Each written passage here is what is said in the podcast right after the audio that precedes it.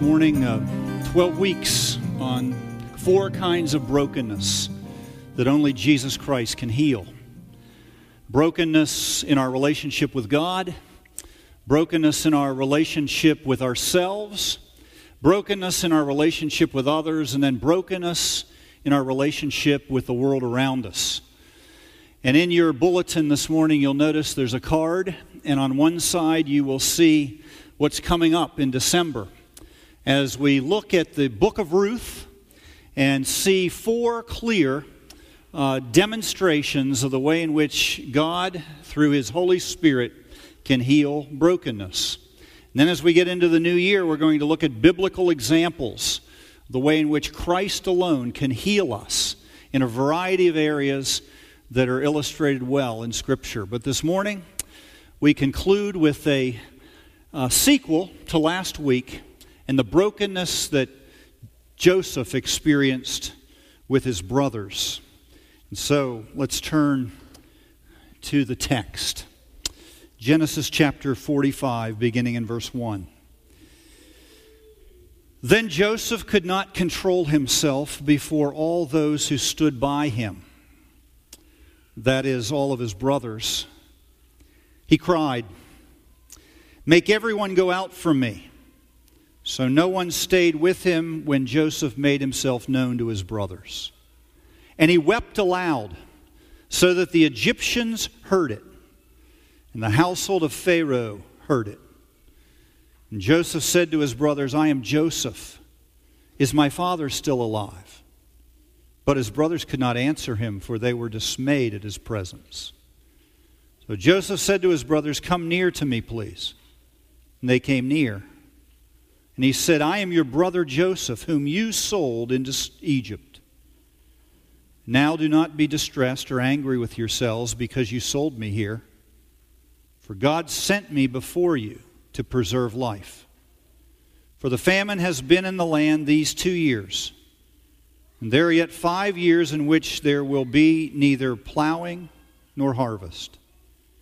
God sent me before you to preserve for you a remnant on earth, to keep alive for you many survivors.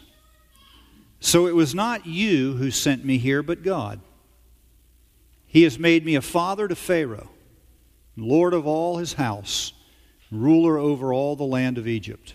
Hurry, go up to my father and say to him, Thus says your son Joseph, God has made me Lord of all Egypt. Come down to me, do not tarry. So they went up out of Egypt and came to the land of Canaan, to their father Jacob. And they told him, Joseph is still alive, and he is ruler over all the land of Egypt. His heart became numb, for he did not believe them. But when they told him all the words of Joseph, which he had said to them. And when he saw the wagons that Joseph had sent to carry him, the spirit of their father Jacob revived. And Jacob or Israel said, It is enough. Joseph, my son, is alive. I will go and see him before I die. Five years ago, Charles Roberts was a 32 year old dairy truck driver. He had a wife and three children. They attended church regularly. And yet, Charles was deeply bitter. Nine years earlier, his wife gave birth to their first child, a little girl. 20 hours after she was born, she died. You can imagine the pain. Both parents were grieved to the core. And yet Charles couldn't shake it. Though over the next nine years they had three more children, he couldn't get past the fact that his first baby, a little girl, had died. In his mind, he, he believed that somebody had to pay. But the one he wanted to pay back was too far away from him. So he picked the next, next best target. According to the survivors, right before he exacted his revenge, he shouted, I'm angry with God and I've got to get even with him. So on a sunny school day in October, Charles Roberts entered a one room Amish schoolhouse with three guns, two knives, and 600 rounds of ammunition. The first thing he did was he ordered the teacher and all the boys to leave. And they did. And then he said to the remaining girls, I want you to go up front in the classroom under the chalkboard and I want you to lay down. Once they were in position, he went and barricaded the door. He took duct tape and wrapped it around their hands and their feet. And then after doing all of that, he announced to them, I'm going to pay, make you pay for my daughter. And at 1105, October 2nd, 2006, while his wife Amy was at a Presbyterian church in a women's prayer group, Charles opened fire. In less than a minute, 10 young girls had been shot in the head. Five died, five survived, and then he turned his gun on himself. Now think of Joseph. At 17, he's sold into slavery. 11 years later, he's falsely accused of rape. He's thrown into prison. Within months of his imprisonment, he interprets dreams. And yet, the ones that he has interpreted the dream to, who promises to remember him, forgets him. So he spends another bunch of years in prison. And it all began with his brothers. You've probably heard it maybe a hundred times. For want of a nail, the shoe was lost. For one of a shoe, the horse was lost. For one of a horse, the rider was lost. For one of the rider, the battle was lost. And for one of a battle, the kingdom was lost, all for want of a nail. Well, you know the nail in Joseph's life that was lost? It was the love of his brothers. Can't you imagine the number of times over those years when he was either in a cistern or in a caravan or on a slave block or in prison that he thought to himself, My brothers did this to me. Years ago, I got a call from a woman who said, Can you come see me? I'm having some trouble. I was in my early 30s. She was in her late 20s. When I get there, I sit down on the sofa and I say, What's wrong? She begins to lay it out. Her mother, her sister, her best friend, all that week got serious diagnoses. Not only that, her only child was sick. She herself was having medical problems. For 20 minutes, through tears, she laid it out to me. And then I'll never forget, she stopped and she said to me, Well, I said, Well, what? She said, Well, you're my friend and you're my pastor. Do you have anything to say to me? And I remember I leaned forward on the couch, looked her in the eye, and said, Sandy, life sucks sometimes. It did for Charles Roberts. It did for Joseph. It does for you and me a lot of times.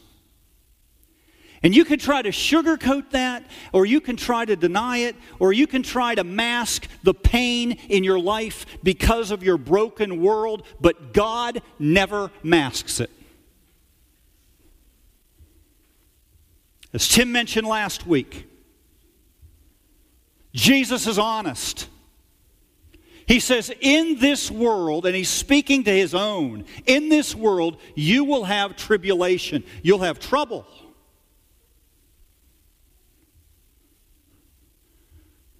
And the Bible lays it out, gives us examples. In the first book, you've got Cain and Abel, Jacob and Esau, Joseph and his brothers, and many other examples of brokenness.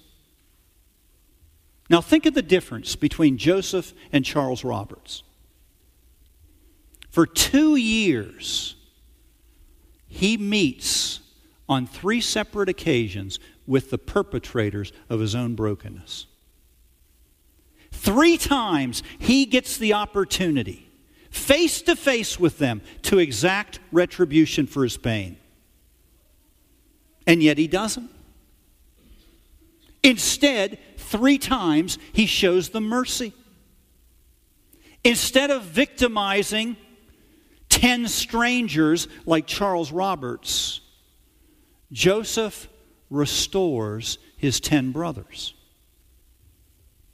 How does he do it? By recognizing the full extent of their brokenness. You see, the only way that the cycle of retribution is ever broken is by one person determining to heal the brokenness of another. You say, I never knew that.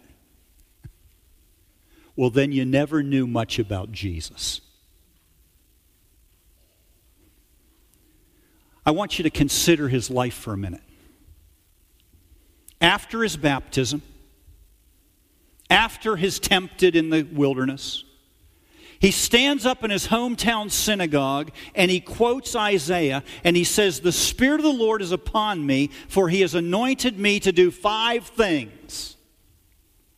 Proclaim good news to the poor, set at liberty the captives, proclaim recovery of sight to the blind, to give liberty to those who are oppressed, and to proclaim the year of the Lord's favor. Now, how does he do it? He proclaims good news to the poor by becoming poor. He sets at liberty those who are captive by becoming a captive. He proclaims recovery of sight to the blind by becoming blind with his own tears. He sets at liberty those who are oppressed by becoming oppressed himself, he proclaims the Lord's favor by taking upon himself his Father's judgment. You see, he heals our brokenness by being broken himself. Do you see that? That's what this text is all about. For by the grace of God, a broken Joseph brings healing to his broken brothers, and in doing so, he meets three basic critical needs in the lives of every broken person. So let's dig in. First of all, he meets their need to relate. So Joseph said to his brothers, Come near to me, please. And they came near. And he said, I'm your brother Joseph, whom you sold into Egypt. Now think of it. For two years, he sequestered himself. For two years, he's refused to reveal himself to those who perpetrated his own brokenness. And yet, notice what he does right before he reveals his identity. The Bible says he sends all of his servants out and he breaks down and he weeps. And the Bible says his weeping, his wailing is so great that not only does his household hear it, but all of Pharaoh's household hears it. Can you think of another time when all of the household of Pharaoh heard a cry? I'll tell you when it was 400 years after this experience.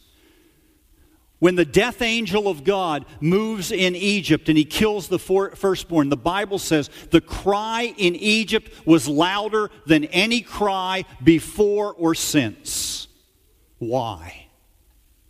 because the Egyptians are crying for themselves. They've lost their firstborn. But notice what prompts the cry from Joseph.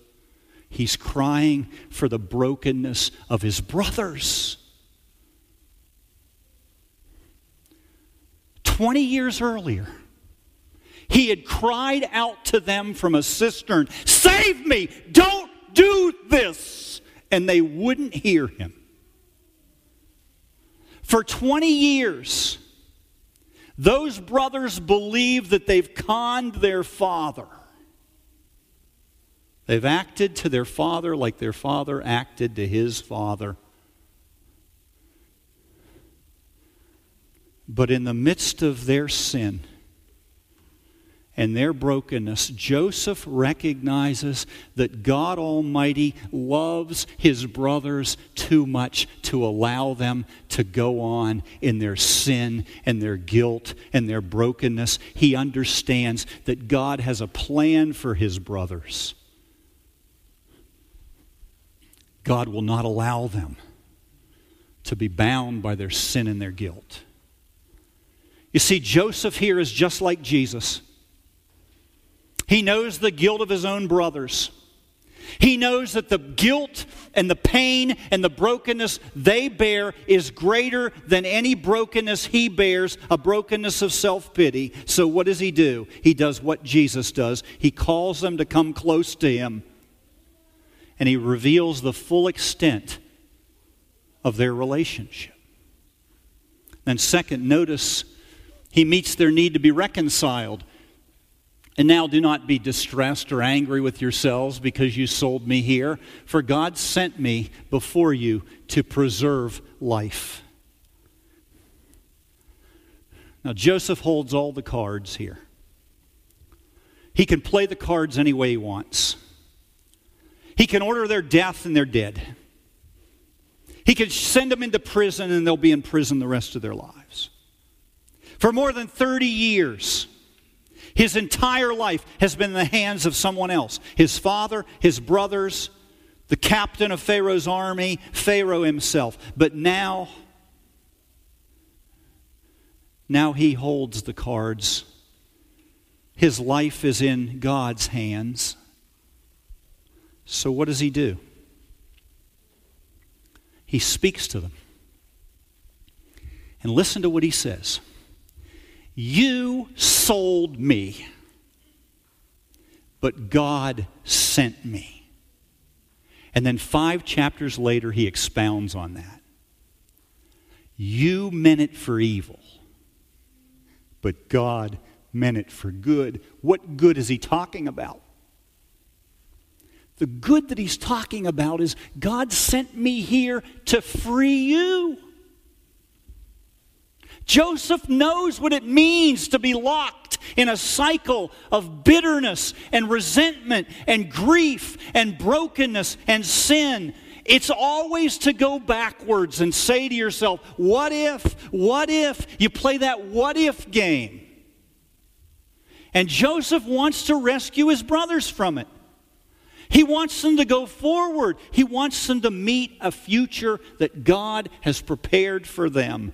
You see, for Joseph, bitterness has been replaced by sweetness that he wants to share. You say, Where do you get that? I get it right here in the text. Look what he does. Look what he says. Look how he cries. Look how he kisses them.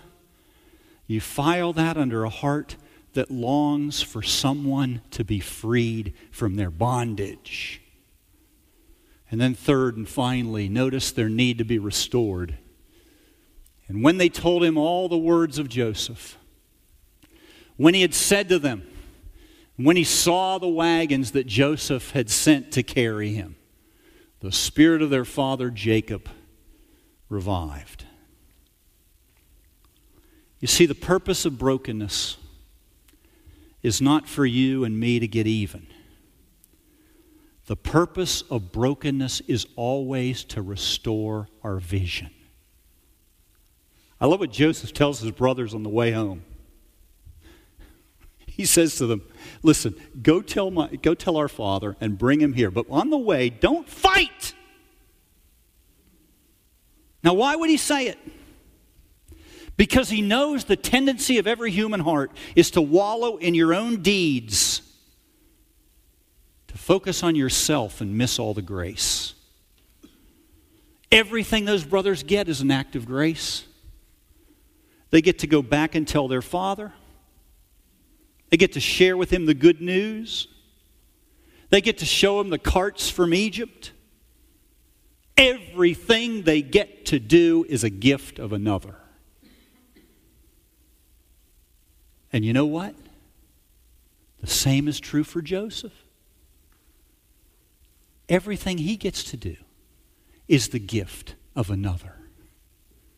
Someone who says Joseph was loved and hated, favored and abused, tempted and trusted, exalted and abased, yet at no point in 110 years of his life do we ever get a glimpse that he takes his eyes off God or ceases to trust him. You know the difference between a brokenness that destroys you and a brokenness that transforms you? The direction of your eyes. The man writes For years, all my energy was spent trying to beat the trials of my life and arranging for little pleasures. My weeks were wasted away either striving or indulging. I was a mercenary. A mercenary fights for pay. A mercenary works for his own benefit. His life is devoted to self, but a grace filled man serves a master whose mission is greater than himself. That's what Joseph does. That's what Jesus did. That's what those Amish men and women did. Within hours of the killing, a group of Amish men go to see Amy Roberts. They carry with them a gift of food and they offer their forgiveness. You know what those Amish men say to her? They say, We're here for you. Whatever you need now or in the future, we'll provide it. Later that night, an Amish man went to Char- Charles Roberts' father's house. He stood there for an hour holding on to Mr. Roberts in his arms, saying to him over and over, I forgive you, we forgive you, I forgive you, we forgive you, God forgives you. Five days later, when the Roberts family gathered to bury Charles' body, more than half of the mourners at the gravesite were Amish families who had lost a daughter.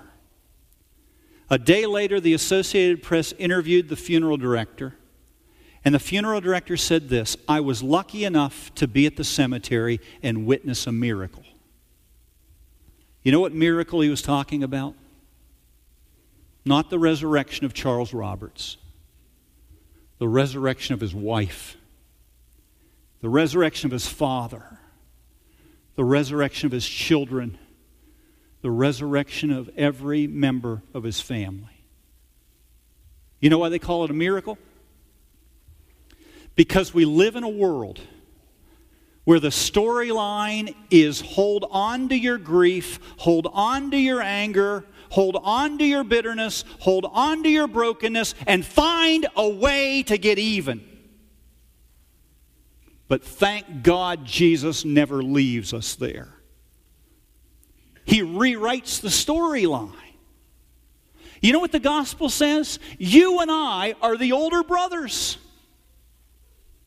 You and I are just as broken as they were. We're just as guilty as they were. We're just as in need of justice as they were. We're just as bound and lost as those older brothers. But our older brother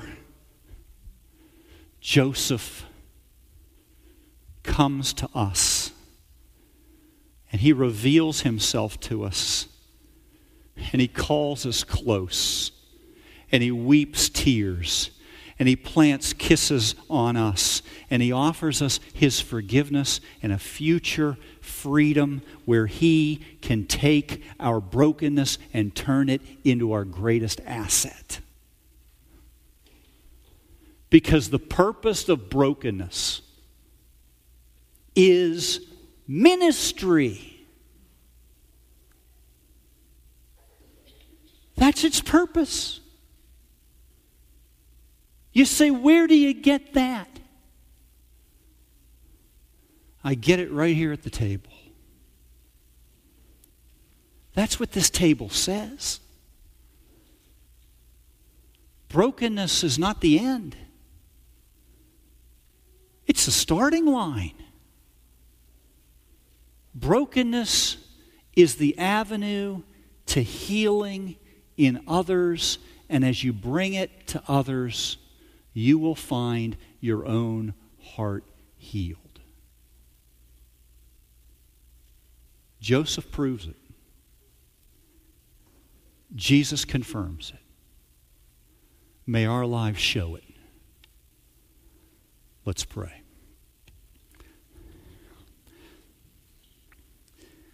Father, we're glad you don't sugarcoat it.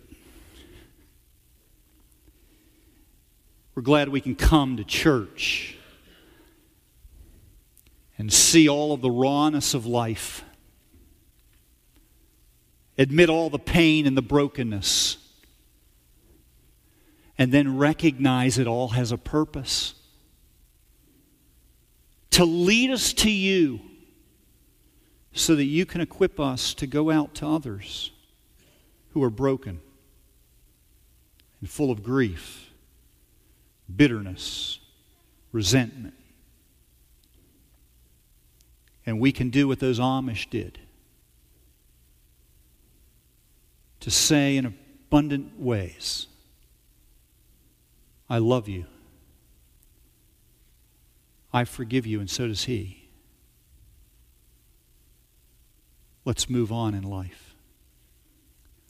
Father, as we come to your table this morning, we ask that you'd set these elements apart from a common to a sacred purpose, that as we eat and drink, we might experience anew and fresh today your grace. And that we might be able to see in our own lives bitterness becoming sweet, brokenness becoming wholeness, and a heart that desires to reach out and bring healing to others. May it be so. In Christ's name, amen.